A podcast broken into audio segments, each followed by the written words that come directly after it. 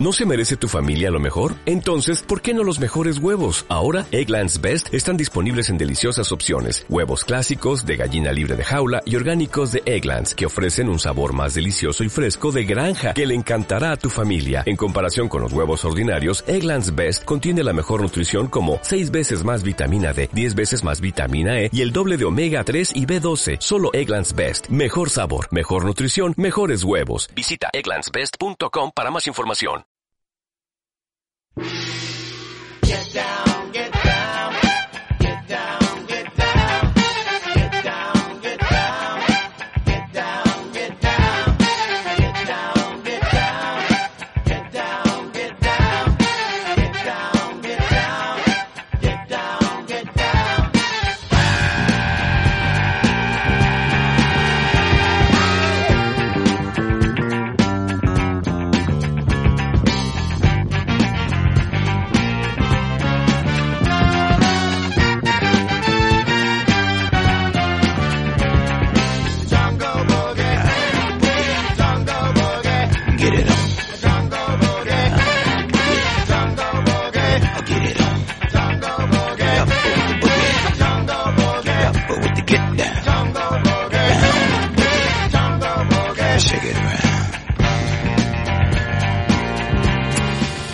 Muy buenas, empezamos otro episodio más, martes, y hoy vamos a hablar básicamente de dos temas. Vamos a hablar de privacidad y monopolio. Tim Cook, discurso de graduación en Stanford, Google, Facebook, privacidad, vuelvo a decir.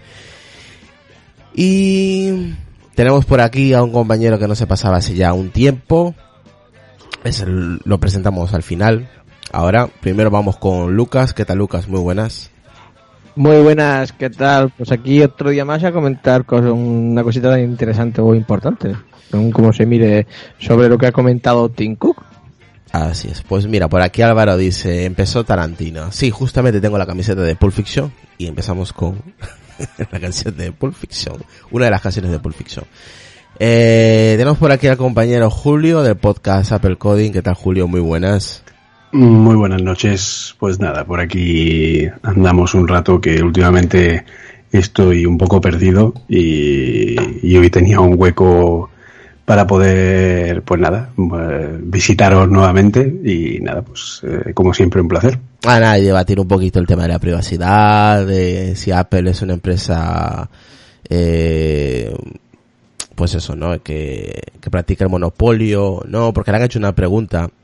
Y claro, eh, a mí yo cuando lo estuve leyendo, el día de hoy me pareció, un- no sé si una pregunta con doble sentido.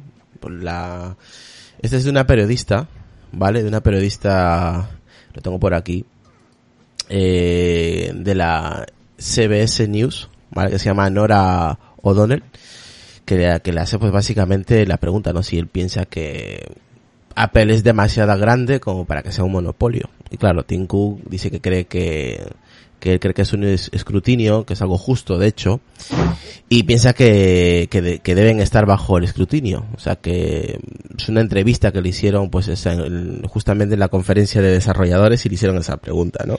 Que si Apple piensa, pues si Cook piensa que Apple es una, es una empresa demasiado grande y que es este, y que es una empresa de, con, con término de monopolio. Tú así a bote pronto, ¿qué es lo que piensas, Julio?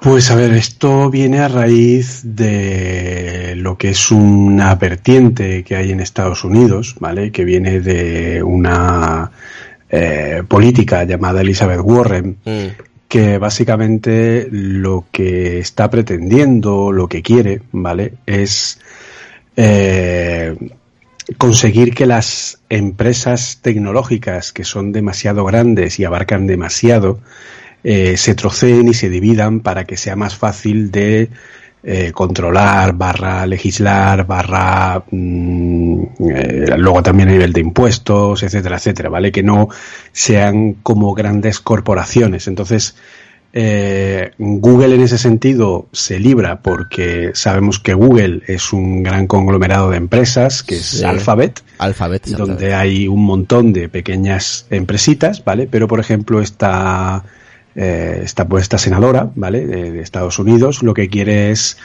eh, que se haga una, obviamente es eh, republicana, eh, lo que quiere es que se haga, eh, pues eso, un cambio en lo que es la forma de gestionar las empresas, ¿vale? O sea, lo que, lo que quiere, por ejemplo, es que Facebook se divida en lo que es solo Facebook, solo Instagram, solo, Solo WhatsApp, WhatsApp. que sean diferentes empresas. Y de igual manera Apple también está en el ojo de esta, de esta política. Sí. Eh, de forma que lo que quiere también es eso, que Apple se divida y que por lo tanto pues sea eh, pues eso, el, el, eh, digamos el dividir la empresa en que sea pues una parte que sea solo la sección de los iPhones, De la- de la o, por ejemplo la venta de hardware, otra parte Eh. que sea solo eh, servicios, otra parte que sea solo pues eh, yo que sé, en fin, que, que lo- se intente dividir lo más posible dentro de, del tema.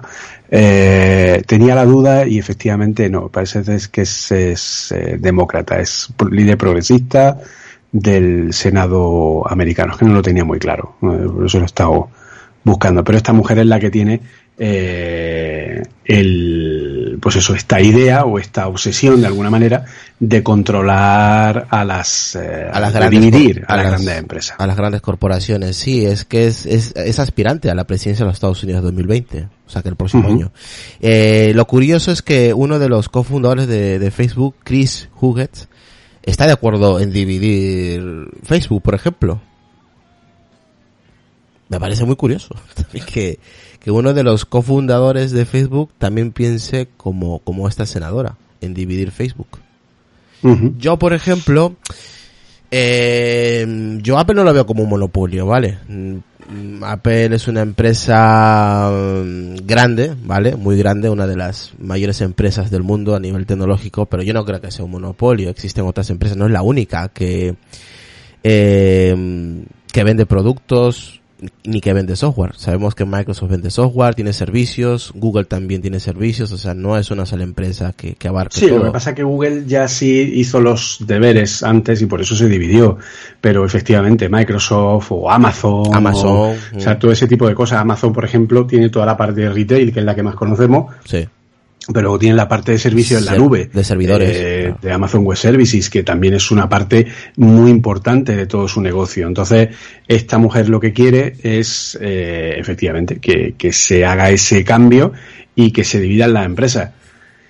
Y si lo analizamos desde un punto de vista práctico, mm, tal vez fuera bueno. Es decir, no veo que sea realmente malo que esto sucediera, ¿de acuerdo? Porque realmente, eh, si miramos lo que es el caso de Apple en, en específico, eh, al final tenemos, digamos, eh, ahora mismo dos Apples, por lo menos, así a bote pronto, muy, muy, muy, muy bien diferenciadas, que es toda la parte Apple de venta de hardware y luego toda la parte De Apple de, venta de servicios. Sí. Si a eso le... eh, y de hecho luego la, incluso la propia Apple ya está dividida de por sí, porque por ejemplo las tiendas eh, son una empresa aparte de la propia Apple. ¿Vale? Entonces, en fin, es un poco... De todas maneras sería, eh, Julio, mm, yo lo veo muy de cara a la de cara a la, a la galería, o sea, no, porque por ejemplo, Google, sí, es Alphabet, pero todos le seguimos diciendo Google, aunque sabemos que, que hay varias microempresas, como le, le llamas tú, pero para nosotros, para lo que es a nivel de usuario, sigue siendo Google, o sea, que Apple mm, sea dividida en diferentes secciones, para nosotros va a seguir siendo la misma Apple de siempre. No claro, sé, porque no- a ver, eso es un tema ah, simplemente a nivel de gestión, es decir, nosotros aquí en España, eh, aquí en España hay varias empresas de la propia Apple. Apple tiene la empresa de, de tienda, la empresa de servicios, o sea, tiene, entonces al final, y, y tiene un montón de, de pequeñas empresas locales en cada país, entonces, mm. Sí, va a seguir siendo la misma, pero luego, por ejemplo, otra cosa que persiguen es que no se creen esos monstruos que se crean de cotización en Wall Street, ¿vale? Tiene- que no haya esos enormes monstruos eh, de, de, de empresas que llegan al, al, al billion, ¿vale? Eh, al, o sea, al billion en lo que es el trillion en Estados Unidos, ¿vale? Sí. Lo que es el, el millón de millones. Y entonces, claro, eh, eso es complicado. De hecho, hoy día, eh, hay muchas empresas que normalmente tienen que hacer lo que se denomina en bolsa un split, que lo que hacen es que cuando una acción toma un valor muy alto, lo que hacen es dividir esa acción y de pronto una acción vale, una acción antigua vale, por ejemplo, cuatro de las nuevas, ¿vale? Y así una acción que vale, por decir un precio a lo loco, porque no sé exactamente cómo está, pero creo que son 200, sí, estaba, andaba- rondaba los 200 dólares, si no recuerdo mal. Pues si es una acción que es muy cara, pues se divide y entonces pues se hace que eh, cada acción valga 50 dólares, ¿vale? En vez de 200. ¿Para qué? Pues para que pueda haber más compra independiente y se y pueda haber una forma de traer más dinero, ¿no? Pero claro, mm, al final es esto, se crean unos monstruos como Microsoft, Amazon, Apple, etcétera, que tal vez podría ser beneficioso que efectivamente pues estuvieran divididas, insisto, a nivel de gestión, como tú bien has dicho, Sí. eso no quiere decir que para nosotros siga siendo la misma empresa de siempre. Eh, me recuerda el, este tema de mm, de que esta senadora, por ejemplo, intente dividir Apple como otras empresas, porque no solamente está Apple en el, en el ojo del huracán de este tema, sino el Amazon, por ejemplo, aunque sí está dividido en servicios, pero en tema de monopolio, por ejemplo, eh, todas estas eh, todas estas empresas están eh, están siendo investigadas, ¿no? Por antimonopolio y, y todo ello. Una vez me recuerdo en el podcast de Josa que com- comentaba, ¿no? Que muchas de las empresas, Google, Amazon, Facebook o la propia Apple, eh, son tan poderosas como lo acabas de llamar tú, son empresas grandísimas a nivel económico y que y, y que están en bolsa, por supuesto, eh, pueden llegar a, a tener tanto poder más que un propio país. Igual es ese tema que igual esta senadora pues tiene un poco de, temor, ¿no? Que un- una empresa como Apple pueda tener eh, tanto poder como un país propio. Sí, no, de hecho es que Apple eh, sabemos que tiene eh, al menos más capital y más valor que, que muchos países del mundo. O sea que en fin, eso es una cosa que también al final es un poco evitar sí, el tema del no llega a ser un monopolio porque son empresas que nunca van a estar juntas, pero sí es cierto que llegamos a tener un o sea, a nivel tecnológico todo depende de muy poquitas empresas. Entonces, al final, eso sí es cierto que reduce la competitividad, que reduce la capacidad de, de innovación, eh, porque al final, pues eso son empresas demasiado grandes, entonces a lo mejor pues tendrían que dividirse, pero tampoco tengo yo muy claro que el hecho de dividirse ayudará a eso. Sí, Insisto, eso- yo creo que es más no. a nivel de, de tema de tributario, gestión, control, poder legislar cada una de ellas de una forma, porque claro, si tú tienes una empresa como Apple que vende hardware, vende servicios, vende tal, pues al final son un montón de diferentes legislaciones, porque tienen que ver con el tema de la producción cinematográfica o videográfica, tienen que ver con el tema de la venta de servicios, tienen que ver con las apps, tienen que ver, o sea, son demasiados palos y al final la forma de legislarla más fácilmente sería que se dedicaran solo a una cosa en concreto. Sí, exactamente. No sé, Lucas, a ver qué, qué opinión tiene al respecto. Bueno, a ver, más o menos pienso algo muy similar que Julio, pero yo lo que creo es que es para marear a, a las, a las grandes empresas, ¿no? Sobre todo, como tú comentas también, Irra, eh, el tema de que, bueno, una empresa mm, sube muchos números en bolsa y tal, pues a ellos no les gusta y, bueno, el- la van a, part- a partir en, en varios sitios, pero básicamente el nombre será el mismo. O sea, y sobre todo lo que pienso es para marear a la empresa, porque ¿qué beneficio va a tener la empresa? Va a tener más gastos, porque va a tener que montar empresas y eso pues va a costar un dinero, etcétera, etcétera, ¿no? Entonces, no sé, mm, que ellos creen, piensan que está bien y lo pueden hacer, pues probablemente si ya lo ha hecho Google, el, pues el resto Mm. van a tener que caer sí o sí. Sí, por eso comentaba que lo de, no, bueno, eh, Julio comentó, ¿no? Que el tema de Google ya sabemos todos que se llama Alphabet y que tienen otras, dentro de Alphabet hay varias empresas, ¿no? Ah, Pequeñas y que forman. También tiene varias empresas, como ha comentado Julio, lo que no sé yo si también en cuenta, también en cuenta las empresas que compra Apple o que compra Google, etcétera, etcétera. Porque es- son, vale, sí, al tiempo las acaba desmantelando y las acaba abandonando, y- pero se queda con todo lo que tienen, pero también son empresas que tiene Apple. pertenecen a Apple. Entonces no sé yo qué diferencia hay. Hombre, cuando Apple compra una empresa, lo que hace es eh, integrarla dentro de su negocio. Es decir, ellos eh, directamente, eh, si compran, por ejemplo, por poner el ejemplo tonto, compraron hace poco, eh, la, ahora se me olvida el nombre, la empresa esta que, que tiene un servicio de, de integración continua y de, y de distribución de contenido, ¿vale? Que es una funcionalidad que tienen que incluir dentro de poco. O cuando compró TestFlight, por ejemplo, que la empresa que había detrás de TestFlight, pues simplemente eh, es como que coge todo el contenido y toda la marca y todo el conocimiento de esa empresa, lo integra en la suya y la marca X tal, pues la empresa tal, pues di- directamente desaparece. O sea, se cierra y punto. ¿vale? Luego hay casos muy puntuales de otras empresas que realmente pertenecen a Apple, pero eh, tienen su propia marca, su propia empresa, su propia actividad independiente. Simplemente que pertenecen a Apple, pero Apple no las integra. ¿Vale? Por ejemplo, la empresa de Filemaker, que es una subsidiaria de Apple, eh, tiene su propia marca, tiene su propio todo, pero luego, pues, eh, la dueña de esa empresa es, es Apple, ¿no? Pero ahí, en ese sentido, no está integrada. O sea, son un poco las dos particularidades que puede haber a la hora de, de comprar o adquirir una empresa. En el caso de Facebook, pues mira, WhatsApp directamente. eh, WhatsApp ahora es completamente parte de Facebook, pero sin embargo, como producto está diferenciado, aunque está completamente integrado dentro de lo que es la empresa Facebook, ¿vale? Igual que Instagram, ¿no? Entonces tienes diferentes fórmulas.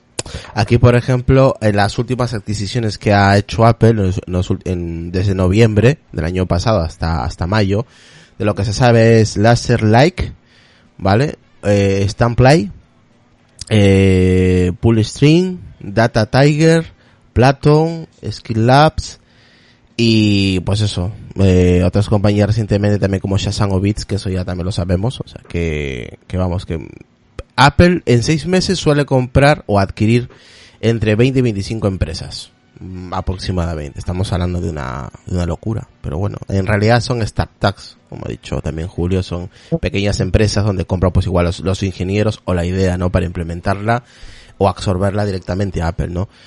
Pero también está al final, pues eso, ¿no? Eh, todo es un, glo- eh, un todo es un conglomerado de, ¿no? de empresas que Apple va, va adquiriendo poco a poco para implementar en sus servicios, ¿no? Pero eso no quita de que le llamen que Apple sea un monopolio, ¿no? A día de hoy no creo que sea un monopolio, ¿eh? Es una opinión personal. Pi- Pienso que esa pregunta, como has dicho tú, es una pregunta con trampa. Por el tema de las acusaciones de Spotify, entre otros, ¿no? Aquí dice Héctor, por ejemplo, la señora Warren, ¿de, de quién cobra? No sé, pero suena a caballo de Troya. Va a ir contra Apple, Google, Facebook, Microsoft, huele a conspiración. Eh, Es, bueno, es una señora que empezó en el Partido Republicano, por eso lo- me he confundido antes, y se pasó al Demócrata en el año 96. Y entonces, pues, efectivamente tiene una... eh, o sea, se presenta, tiene, o sea, anunció oficialmente la candidatura a la presidencia de Estados Unidos y, y bueno, pues eh, veremos a ver, será supuestamente, eh, si saliera elegida, la adversaria de, de Donald Trump. Mm. Dice Héctor eh, que cree que el concepto de monopolio quedó antiguado, anticuado frente al día a día de las tecnologías de ahora. Distinto es de pago de impuestos, como dice Julio, eh, y con el sistema operativo de Huawei y si Apps Gallery, no creo que la idea de la señora Warren tenga recorrido. Van a debilitar a Apple y a Google frente a Huawei y China.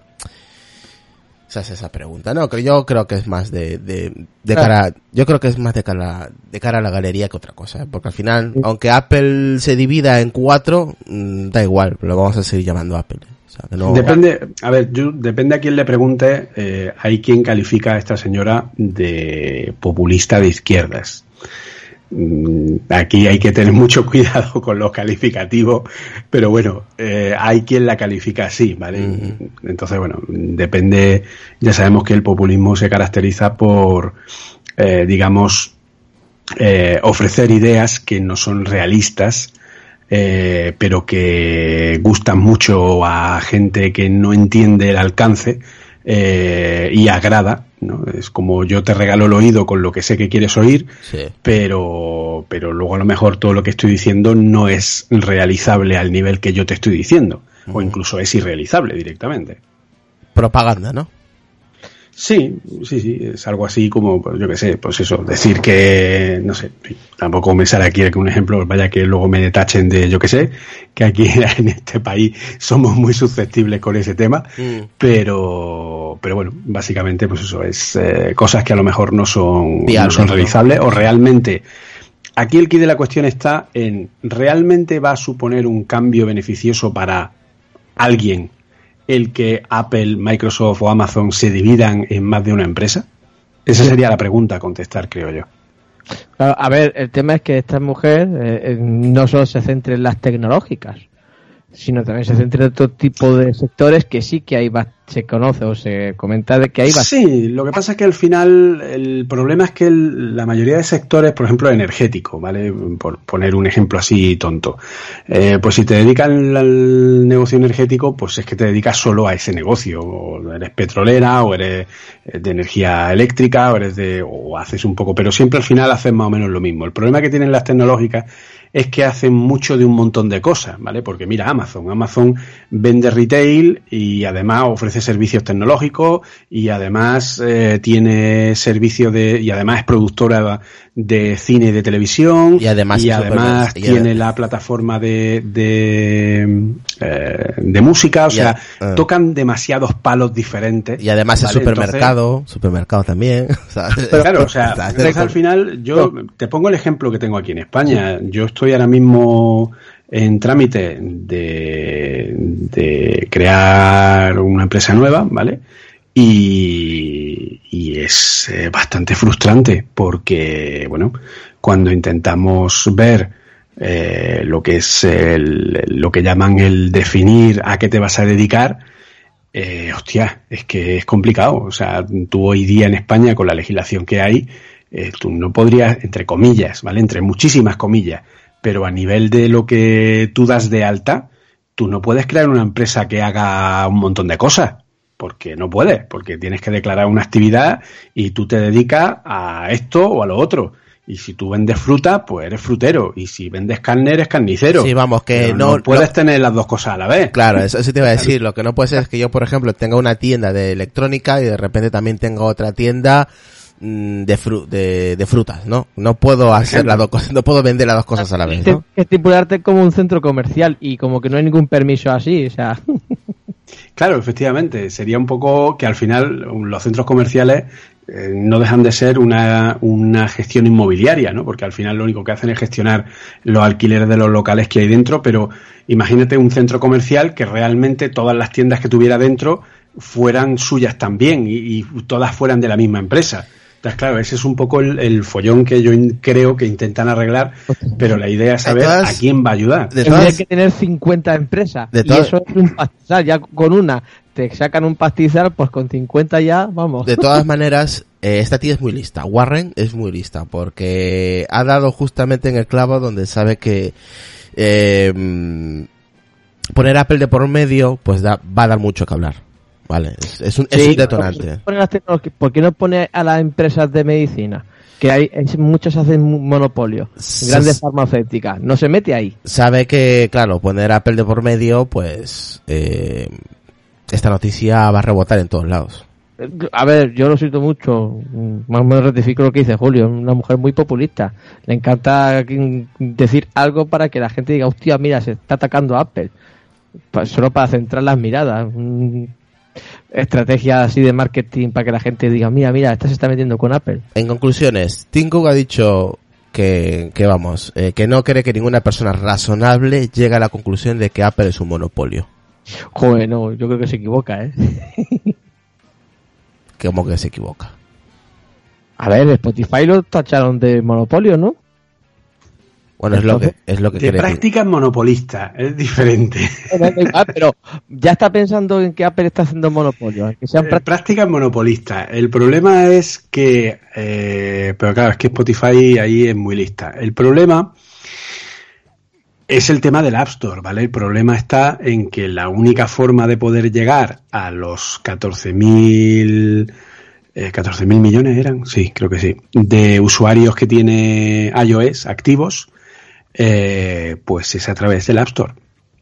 Entonces, claro, si la única forma que yo tengo de llegar a los clientes es a través del App Store y tú no me dejas competir eh, de la misma forma en la que tú estás compitiendo conmigo en tu propia plataforma, estás creando un conflicto y estás eh, estás llevando a la práctica eh, prácticas monopolistas, es decir, estás obligando a que todo el mundo haga algo de una forma concreta que te beneficie a ti sin tener una, digamos, eh, salida alternativa, ¿de acuerdo? Y, Claro. y en parte no le falta razón a Spotify, en parte, ¿de acuerdo?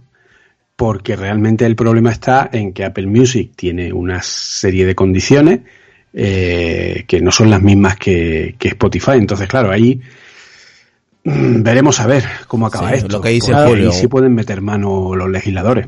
El tema es que, eh, a- a- como tú comentabas antes, con el tema de las empresas de luz, ¿no? Por poner un ejemplo, si solo se dedican a hacer luz, entonces, ¿por qué de- a Microsoft la tildaron de, de monopolista? Porque solo había un sistema operativo, ¿no? Con las luz, con las. eh, por Porque solo había un. O sea, porque el, el Windows era el sistema operativo dominante, eh, y sigue siéndolo, obviamente, eh, y venía preinstalado con un navegador.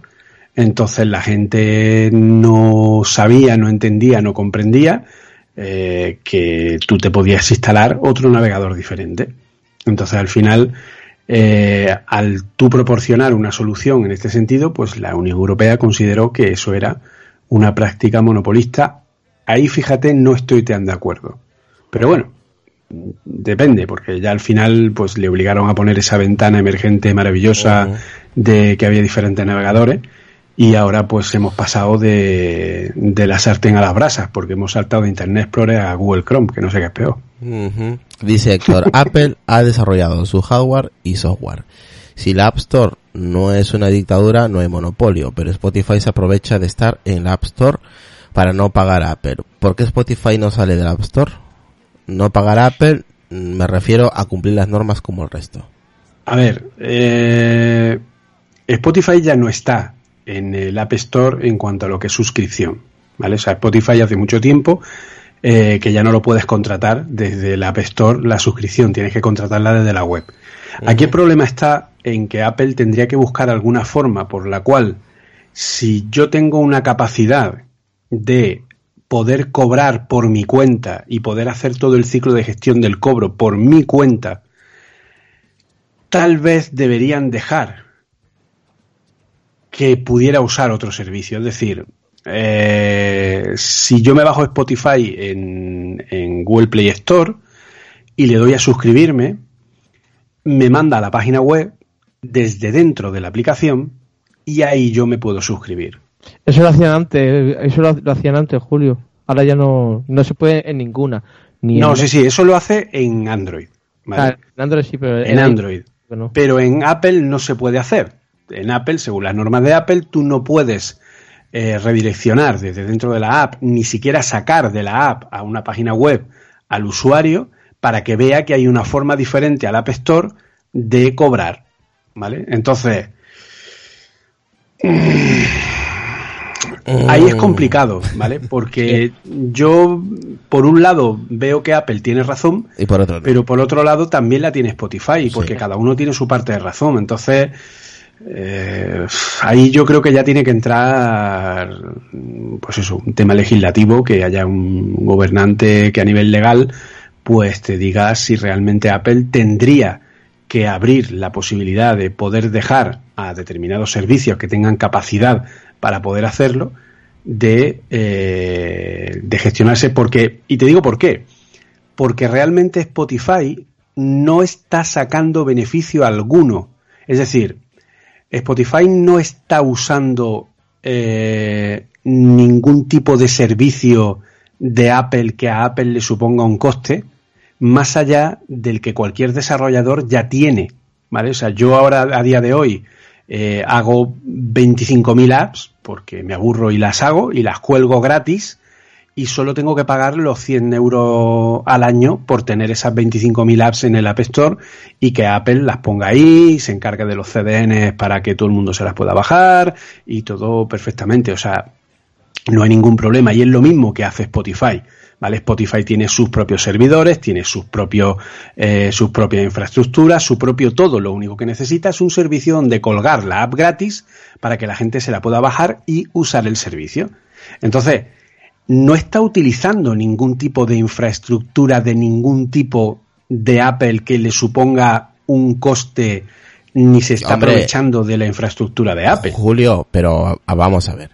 Yo en cierta parte te doy la razón, pero en cierta parte no. Porque, Claro, ahí está el quid de la cuestión. Claro, que- porque, en por- que no porque- todo- en que ninguno de los dos tiene el 100% de la razón. Claro, porque Spotify también se aprovechó de la tienda de, de, de Apple.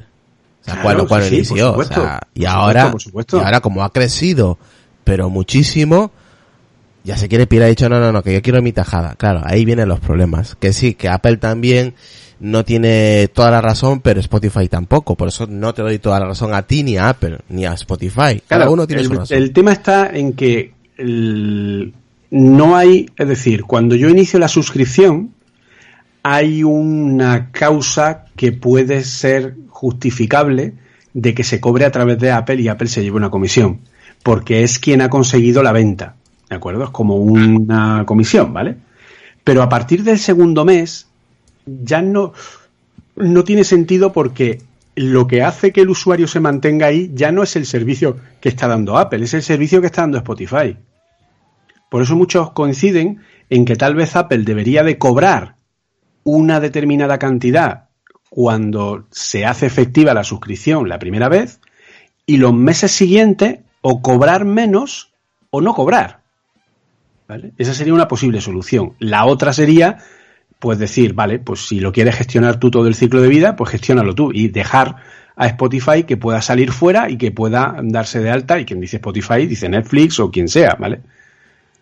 Entonces, Claro, bueno, pero, Julio, ¿qué pasaría si en vez de un mes te suscribes a un año? Entonces te cobrarían eh, esa primera suscripción, te quieres decir, ¿no? te cobrarían una comisión de la, de, de la suscripción, claro, ahí sería ver qué fórmula, es decir, Claro. si yo pago una comisión de un año, eh, o sea, si yo pago una suscripción de un año completo, pues sería algo así como que Apple estableciera unas eh, comisiones por inicio de suscripción dependiendo de la que sea. Entonces, del inicio de la suscripción que haga tu usuario, yo me llevo un 30% si es mensual, un 20% si es trimestral o semestral y un 10% si es anual, por ejemplo. Estoy diciéndolo a voleo. Y entonces, a partir de ahí, el resto de, de comisiones, que es el resto de, de, de tarifas que vayan pagándose, pues te cobro simplemente una pequeña comisión mensual por lo que me supone a mí toda la gestión de facturación. ¿Vale? Entonces, en vez de ser un 30, pues que sea un 5, por ejemplo, yo qué sé, ¿vale? Mm. Estoy diciendo la voleo. Eh, y si no, pues eso, que directamente dejen. Claro, aquí el problema está, insisto, en lo mismo, en que si yo soy Netflix o soy Spotify, yo tengo la capacidad suficiente para poder hacer mis cobros a nivel mundial y para llevar todo, porque a ver, por ejemplo, voy a poner un ejemplo muy, muy claro para que la gente lo entienda. Eh, yo llego y quiero montar ahora un servicio de suscripción para algo de desarrollo, vamos a suponer, ¿no?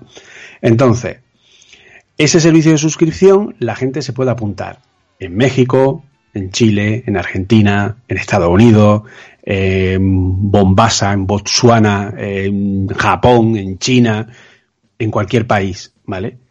Legalmente, yo tengo que hacer frente de los impuestos indirectos en cada uno de esos países, tengo que coger el dinero.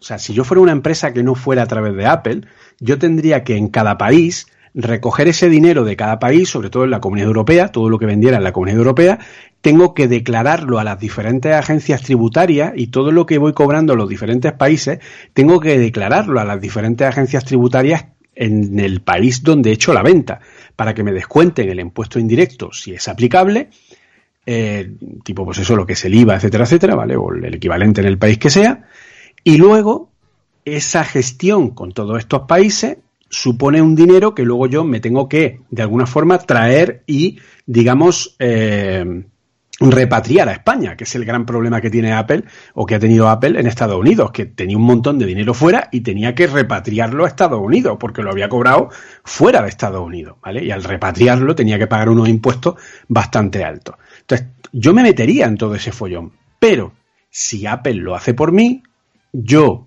me despreocupo, Apple cobra en cada país, se encarga de gestionar y de declarar esos cobros en cada país, pagar los impuestos indirectos pertinentes y darme a mí la parte proporcional, y yo recibo a los 45 días el total de dinero que he ganado limpio, maravilloso en mi cuenta corriente sin preocuparme de una sola puñetera gestión empresarial. Eso es lo que hace tanto, tanto Google con Android como Amazon con sus App Store o como o Amazon con sus libros, por ejemplo, con la tienda de libros o la propia Apple. Entonces, claro, yo a mí que Apple me dé ese servicio me da la vida. Yo le doy 100 euros al año y le doy el 30% y le rindo pleitesía y le hago todo lo que haga falta.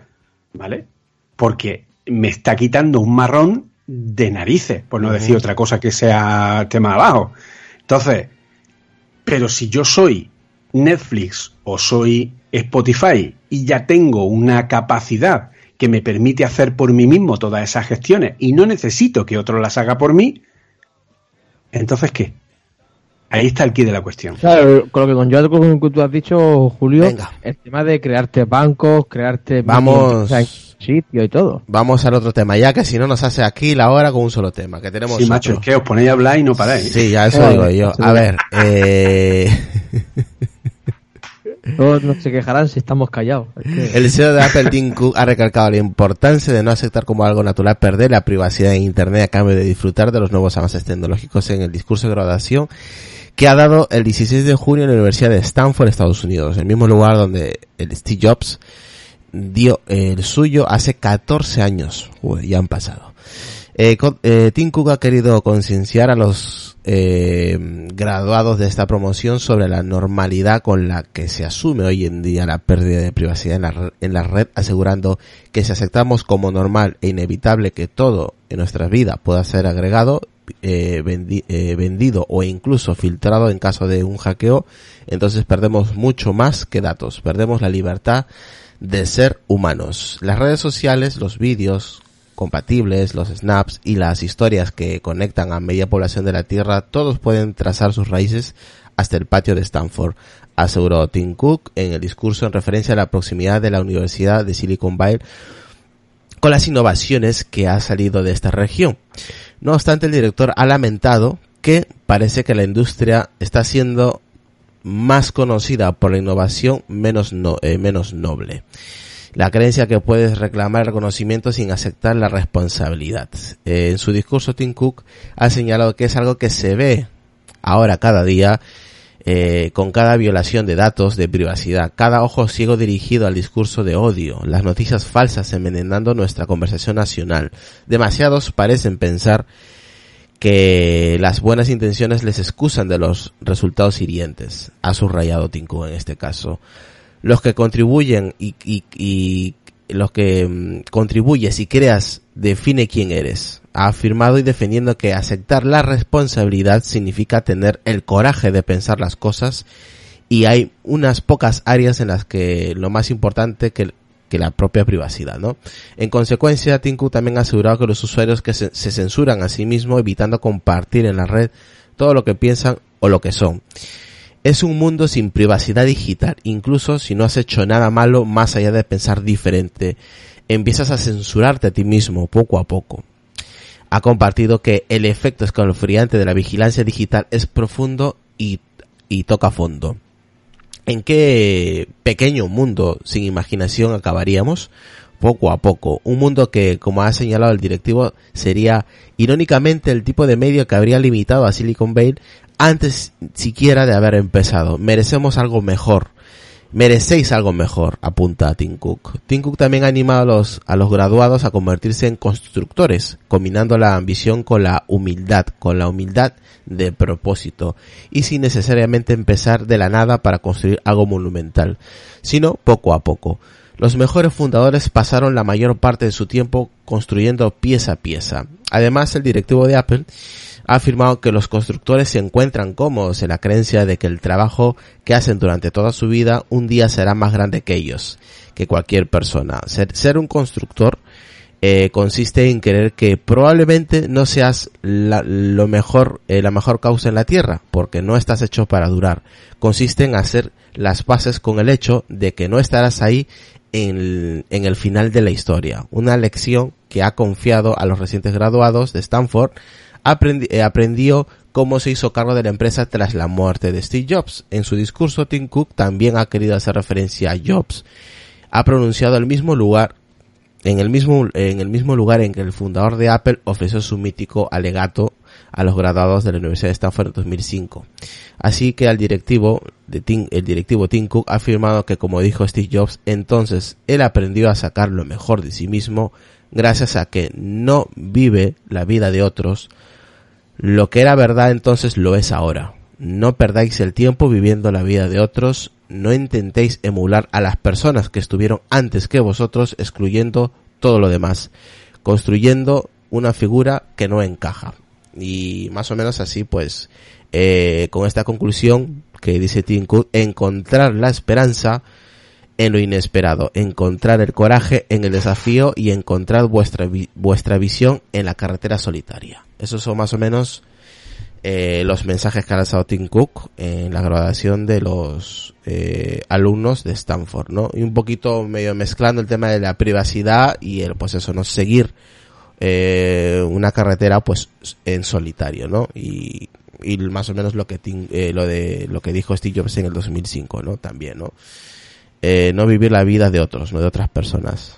Más o menos, ¿qué os parece, chicos? El tema de la privacidad. Yo creo que el tema de la privacidad se refiere a, a Google y a Facebook con el tema de, ¿no? De, tema de los datos privados, ¿no? Que aparte que la, es cierto que nos pasa eh, en el día a día cuando hacemos eh, temas de privacidad, preguntamos a las personas por redes sociales o nos responden por Twitter o en grupos. Y normalmente, chicos, y, y creo que tengo razón, la mayor parte de la gente les importa un carajo su privacidad. Lo primero que te dicen es, de mí no van a sacar nada. Y ese es el gran problema. Y creo que lo refleja aquí Tim Cook en este discurso que da en Stanford, ¿no? Pues sí, básicamente. eh, Y de hecho, no solo son Google y son Facebook. eh, yo invito a cualquiera a que cuando la próxima vez que navegue por Internet y le aparezca el típico cartel enorme de mm, nos interesa tu privacidad. Este que ponen ahora enorme, que pone sí consiento, no, no consiento, ¿vale? Esto que te pone y te dice nos interesamos por tu privacidad y por eso te informamos de ella y de lo que supone y tal y no sé qué, no sé cuánta. Yo invito a la gente a que le dé a, mm, al botón de más información y que lea lo que va a suponer entrar a esa página y lo que van a eh, capturar de ellos y sobre todo la enorme cantidad de empresas a la que van a dar la información de que tú has eh, entrado en esa página. Porque tú a lo mejor puedes decir, bueno, yo he entrado en la página, pero yo no, no, soy Paco, no soy eh, Antonio, o sea, no, no, no estoy logado de ninguna manera. Pero, ah, si tienes Google Chrome, resulta que mm, muchos de nosotros ponemos el usuario de Google para poder tener sincronizados los datos entre diferentes navegadores, ¿verdad? Pues ya, sab- ya saben quiénes somos. Pero aún así, podríamos pensar que mm, no saben quiénes somos, ¿vale? Porque no estoy usando Google Chrome, estoy usando Safari. Pero el acceder a los datos crea lo que se denomina una huella digital única, es decir, la conjunción de tu navegador, tu sistema operativo, eh, la resolución de la pantalla, qué programas tienes instalado, eh, toda la información que con la simple navegación a una página se obtiene de ti, se puede llegar a crear una huella que te podría llegar a identificar de forma unívoca como que eres tú. Y si encima llevas dentro alguna cookie de algún tipo de publicidad o lo que sea, pues más todavía. Es decir, que esto es para tomárselo en serio, ¿vale? Entonces lo que lo que lo que Tim Cook quiere obviamente es que seamos conscientes, de lo que estamos pagando con nuestra privacidad. Eso es. Sí, lo que os decía, que la gente pues es así. Normalmente te responde, bueno, a mí que, mira, a mí me da igual. Eh, consumo los servicios de Google de manera gratuita y a mí que me van a robar, ¿no? Ese es el problema, claro. Ese es el gran Claro, pero problema tú, por ejemplo, tiene- ponte el ejemplo de la localización, ¿vale? Una cosa que Apple ha cambiado este año y que ha hecho bastante más restrictiva, ¿vale? Este año, uno de los cambios que tiene iOS 13 es que cuando yo, eh, una aplicación quiere usar mi localización, eh, incluso a nivel de Bluetooth también, eh, pues tiene que pedir permiso. Entonces, Sí. el típico permiso de doy permiso para que pueda eh, localizarme en segundo plano cuando tengo la app cerrada. ¿vale? Ese permiso ya no se puede dar directamente. La aplicación va a pedir permiso para ejecutarse una sola vez o ejecutarse solo cuando la app está en funcionamiento, no cuando se cierra. Y luego te vuelve otra vez a pedir permiso. Y si le has dado permiso a la aplicación para que te localice en segundo plano, cada X tiempo el sistema te va a recordar, oye, esta aplicación tú le diste permiso para que pudiera localizarte aunque lo tuviera en segundo plano. ¿Quieres seguir teniendo, quieres seguir dándole ese permiso o se lo quieres revocar? Entonces, simplemente con el dato de la ubicación, cualquier empresa mezclando datos a través del Big Data y a través de algoritmos de Machine Learning incluso a través de machear determinados tipos de datos, puede saber perfectamente sobre ti no solo dónde vive, sino dónde trabaja, eh, cuáles son tus aficiones, porque a lo mejor resulta que todos los sábados te vas a tal centro deportivo donde se juega el pádel. Eh, puedes saber si tienes una amante, porque resulta que todos los jueves o todos los, o cada dos semanas vas a tal hotel, estás un rato y luego te vas. Eh, puedes saber si, por ejemplo, cuál es tu religión, por ejemplo, porque ve que vas a misa eh, todos los domingos o cada X tiempo. Eh, puedes saber en qué colegio están tus hijos. eh, en función de ese colegio puedes saber eh, cuáles son tus eh, creencias educativas. O sea, un montón de cosas, ¿de acuerdo? A ver, creo que han llamado a, a Julio, ¿no? Sí, han picado a la puerta. Sí, la verdad que es un tema muy muy complejo. Justamente le, le iba a decir a, a Julio sobre el que Facebook lanza su propia moneda. O sea, La- Yo lo que está comentando Julio, la verdad es que me sorprende, ¿no? Que como tú has comentado, Irra, que a la gente le da igual su privacidad, pero hasta dónde puede llegar solo locali- teniendo el, el acceso al Bluetooth, ¿no? O sea, a esa localización que dices, jolín. es que si te, es que, a ver Lucas, eh, lo malo es que si te, si tú te fijas un poco las empresas que se están dedicando al tema de la privacidad, la única que ves que se mueve o hace algo es Apple. Sí, es y, la única. y eso es preocupante también, ¿eh?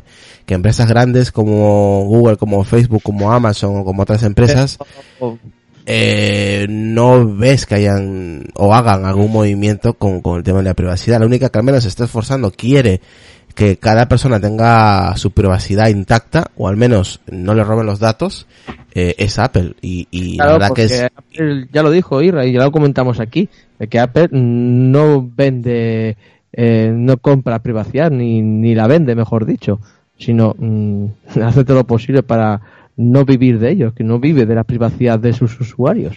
Lo que Eh, pasa es que sí es cierto que tanto Facebook como Google, etcétera, están empezando a verle las orejas al lobo. Están empezando a ver que hay una tendencia a nivel legislativo que está cada vez dándole más importancia a la privacidad.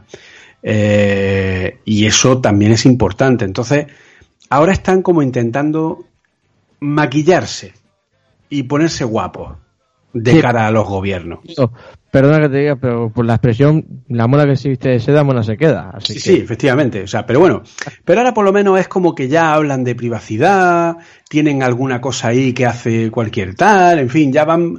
Pero claro, el problema es que no podemos olvidar que el negocio de Google son los datos, ¿vale? Entonces, eh, son filosofías completamente diferentes. O sea, por ejemplo, Apple este año, a nivel de, de Machine Learning, por ejemplo, eh, ha incluido la capacidad de que los modelos puedan entrenarse directamente en los dispositivos. ¿Vale? O sea, eh, que es lo que ya hacía, por ejemplo, con Face ID. Pues eso yo ahora lo puedo hacer eh, dentro de lo que es un dispositivo. Entonces, si yo tengo una aplicación que va a utilizar los datos del usuario y eso va a generar un modelo de, de inteligencia artificial que le va a ayudar con su, con su uso de la aplicación, yo puedo entrenar a ese modelo y puedo reentrenar y puedo mejorar al modelo dentro del dispositivo. Hasta ahora, la mi única opción posible era coger todos los datos que yo tenía del uso de la aplicación, enviarlo a la nube de Google o a la nube de Amazon y que se entrenaran ahí o a la nube de Microsoft, ¿vale? Entonces, eso es darle los datos de alguna forma. A, si yo uso Firebase y ese servicio coge los datos de mis usuarios para entrenar los modelos, ellos se pueden quedar con esos datos y pueden extrapolar cosas. Apple, sin embargo, ha hecho incluso una técnica que se llama de, de federación privada de entrenamiento, que lo que hace es que cuando yo tengo un modelo entrenado, no tengo que enviar, o sea, por ejemplo, imaginad que yo eh, quiero coger un montón de modelos que se han entrenado en diferentes dispositivos y crear uno nuevo que sea la recopilación de todos esos datos para que sean lo mejor posible y se mejore el funcionamiento, ¿vale? Algo parecido a lo que es Siri, ¿vale? Tú imagínate que tú usas Siri, yo uso Siri, el otro usa Siri, todo el mundo usa Siri. Y eh, eso hace que Siri se eh, mejore muchísimo en cada uno de nuestros dispositivos. Pues Apple ha creado un sistema a través de, lo que llaman federación privada, que lo que hace es entrenar esos modelos, ocultar los datos privativos que hay en esos modelos de cualquier tipo para que no se puedan eh, para que no se puedan ver a través de privacidad diferencial, enviarlos a los servidores de Apple y que se genere una una unión de todos los entrenamientos, creando una, un super entrenamiento, por decirlo de alguna forma, pero respetando completamente la privacidad del usuario, cosa que Google, cuando quiere hacer lo mismo, lo que hace es coger mis datos, los tuyos, los del otro y los del otro, y enviárselos para entrenar los modelos en la nube y se queda con todos los datos. ¿Vale? Entonces, Bueno, son se- bueno, bueno, bueno, según Google, diferentes filosofías. según Google dice que los datos coge poquito solo, un poquito, no necesita más. Dice que el, el- según Google, ¿eh? ahora, ahora te busco la noticia, solamente coge un poquitín, no, no le hace falta tantos datos, dice. Según Google. Bueno. No, pero yo creo que ni se lo creen ellos mismos. Entonces eso es un poco la, la idea. O sea, realmente Apple este año ha hecho una apuesta muy fuerte por el, por la privacidad. Eh, no tenemos nada más que recordar, por ejemplo, el, el Signing with Apple, el nuevo servicio de, de validación y de creación de cuenta a través de, Apple completamente privado, en el que te genera una cuenta de correo anónima eh, para que no sepan cuál es tu correo, eh, que da los datos que tú quieres que dé a la hora de darse de alta, o sea, es un control mucho más amplio, eh, pues porque al final es eso, o sea, lo que le importa a Apple es vender sus productos, pero tú no eres su producto, por lo tanto, pues siempre va a tener más cuidado eh, en ese sentido que, que cualquier otra compañía que depende más de nuestros datos y que tiene otra filosofía completamente diferente. Eh, Julio, ¿qué opinas sobre la nueva moneda que va a lanzar Facebook? Puf, pues la verdad es que no, no he leído mucho sobre el tema, la verdad, no lo sé. Pero que es Eh, estilo criptomoneda, Irra. Sí, Sí, sí, sí. parece ser que es una criptomoneda que han lanzado pues para, no sé, Las no sé para- Con las expectativas de que era una revolución en el sector financiero, la compañía del presidente Mark Zuckerberg dice que ha llegado la hora del Internet del dinero, como si fuera la siguiente etapa tras el Internet de las cosas. En la última conferencia de Facebook para desarrolladores, el fundador de la compañía dijo que de- debe ser tan fácil enviar dinero a la red como lo es mandar una foto. Este proyecto sobre el que había, se había rumoreado desde hace ya mu- muchos meses es el, el cumplimiento de este deseo, ¿no? Sería lo que Este dices- tío es un cachondo, porque Eh. básicamente lo que quiere es que si yo estoy en Facebook y me tiene que pagar eh, por visita o tengo yo que pagarle en publicidad en una divisa, pues luego tiene que ir haciendo cambio. Entonces creo mi propia moneda y así todo el mundo me paga en la mía. Sí, pero bueno. Lo que este tío se, se quiere pero con las criptomonedas también se puede pillar información, ¿no? lo que este tío es- quiere es tener el control de Mm, No, depende de cómo esté money, hecha, money. pero Claro. no tendría por Ahí qué. lo has dicho, Julio, ahí lo has dicho, depende cómo esté hecha. lo que decía eh, que este tío quiere quiere tener el control del money de- del mundo aparte de Lo los que pasa es que eh, es como lo ha hecho Julio, ¿no? Depende cómo esté hecha. ¿Cómo lo va a hacer Facebook? Bueno, que pueda recopilar datos seguro. vamos a ver no somos nuevos en este campo. Sabemos lo que es Facebook. Es que también decís Bueno. unas cosas. Si me dices que en una empresa que, oye, mm, es relativamente nueva o, o fiable, como podría ser PayPal, por ejemplo, ¿no? Son pagos, transferencias instantáneas. Eh, bien, guay, ¿no? Entiendo. Mm, podría ser fiable eh, PayPal, ¿no? En ese aspecto. Pero Facebook, señores, Facebook. es que- Ah, pero es que es muy sencillo, es simplemente preguntar, ¿qué- ¿con qué, ¿con qué gana dinero Facebook? Es decir, ¿por qué Facebook es una de las empresas Datos y que más dinero ingresa a nivel mundial? recopilación y de más re- Porque- a ver, recopilación de datos y publicidad, Julio. No, o sea, a ver, Facebook gana dinero con publicidad, pero para poder darte una publicidad que sea eh, eficiente, tiene que poder trabajar con tus datos. Claro. Igual que Google. Google es una empresa eh, que el 98% de sus ingresos provienen de la publicidad.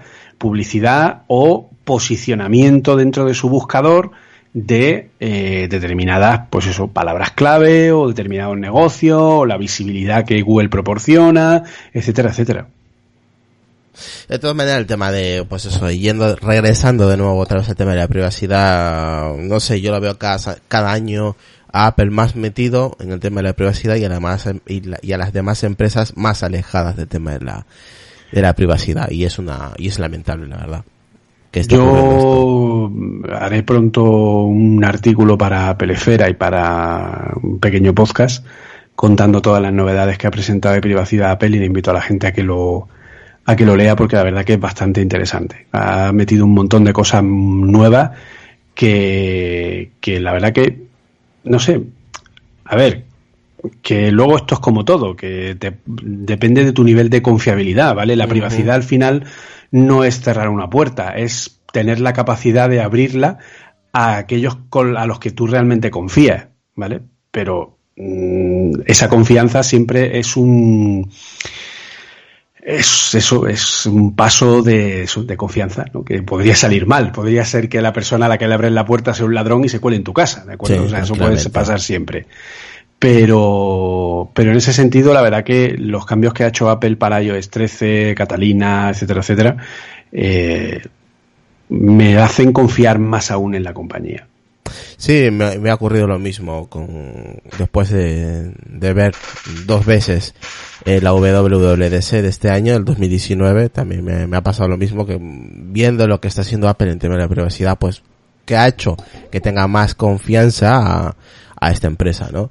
Que alguna gente lo, critique, lo criticará, pues me parece perfecto, pero cada uno es libre de elegir con qué empresa estar, a qué empresa comprar sus productos, y con su dinero pues al final puede ser lo que le da la gana, ¿no? Hay gente que le gusta Google, que prefiere utilizar los servicios gratis y le importa una mierda su privacidad y hay gente que valora su privacidad, ¿no? Eh, en ciertos términos, Y que en tu móvil de 1000 euros no te salga publicidad de Booking. sin comentarios. No vamos, no vamos, no vamos a entrar en ese tema en este podcast. no solo iba a hacer la pequeña puya. eh, este podcast no entra en esos temas, ¿vale? Eh, una cosa es una opinión que lo puedo dar yo personalmente por las redes sociales y otra cosa es hablar específicamente de este tema en un podcast, en un episodio. Pero bueno, lo que, lo que estaba diciendo, ¿no? Eso ya el, la persona lo elige al final, ¿no? Invierte su dinero en, en un, en una empresa, un sistema operativo y de en adelante, pues, a correr, ¿no? Así que más o menos esto era lo que queríamos hablar con Julio, con Lucas. Hoy no han podido, no han podido acompañarnos más compañeros, tienen sus, tienen que grabar algún que otro podcast. Ahí Racing creo que iba a grabar, Carlos Castillo, Adrián se está preparando para el jueves, si es que el jueves hay podcast, veremos, todavía estamos ahí. Y, y nada, quería antes de marcharme saludar a tres personas, a Sonia, que anda malita, anda con la cara un poco hinchada, le han sacado la muela, así que nada, espero que te recuperes pronto. Y... Un besito. Eso es. Y nada, que pues eso, ¿no? Que, que te recuperes prontito, que ya para un par de días ya estés mejor. También quiero saludar a, a Decar, que también anda por ahí, pues eso, él ya sabe. Así que un saludo y un apoyo para él, que todo marche bien. Y también para nuestro compañero Oliver Navani, que también anda muy, muy jodido el hombre. Así que desde aquí le damos mu- muchísimos ánimos, de todos los compañeros, desde aquí. Eh, os ma- le, le mando saludos de parte de todos y, y nada, espero que se recupere prontito, ¿vale, Oliver? Así Pues que sí, nada, recuperaos pronto. Exactamente, pues, que- sobre que- todo Oli, que el pobre, la verdad que... lleva una racha. Eso es, lleva una racha mala, así que espero que todo salga bien. Pues nada, ya verás que con la llegada de iOS 13 todo se arregla. Seguramente, que para septiembre lo ten- ya lo tendremos por aquí renovado. Y, y nada, y poco más chicos, quería comentar eso. Ya mañana descansamos, mañana y miércoles nos tomamos un pequeño descanso, veremos el jueves qué hacemos. Y nada, Julio, gracias por acompañarnos. Nos ha gustado la, la, la charla que nos has dado sobre el tema de la privacidad, el tema del monopolio, y creo que nos ha quedado un poquito más claro también estos dos temas. Y nada, a la espera que saques el artículo y el pequeño episodio que vas a hablar sobre la privacidad, pero con lo que Apple ha presentado, ¿no? O lo que poca gente conoce, ¿no? A nivel interno.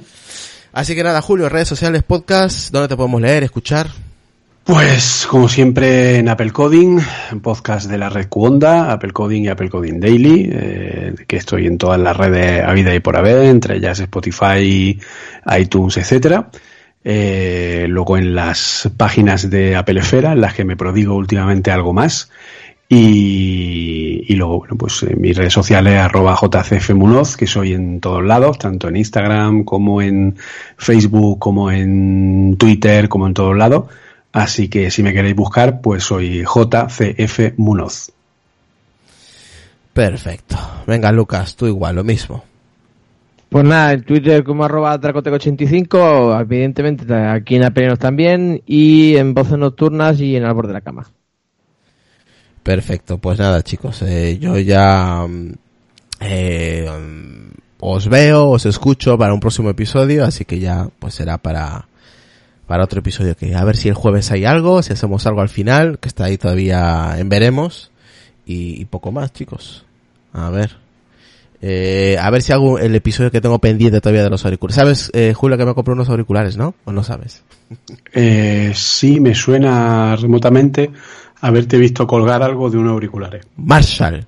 que no son Beats. Son unos Marshall. Pues nada, tendrá mucha marcha, ¿eh? marcha. no, es una buena marca. Sí, sí, sí, sí, sí, sí, es un po es mejor que la que tenía antes. Así que me, me, me gustan mucho esos- estos auriculares, ya lo comentaré en un episodio cortito, a ver si mañana y miércoles puedo y os hago un episodio de 10 minutos comentando un poquito la, la experiencia, ¿no? De, de estos auriculares. Así que nada, chicos, nos vemos en un próximo episodio, a pasarla bien. Hola, chao, chao. Un abrazo.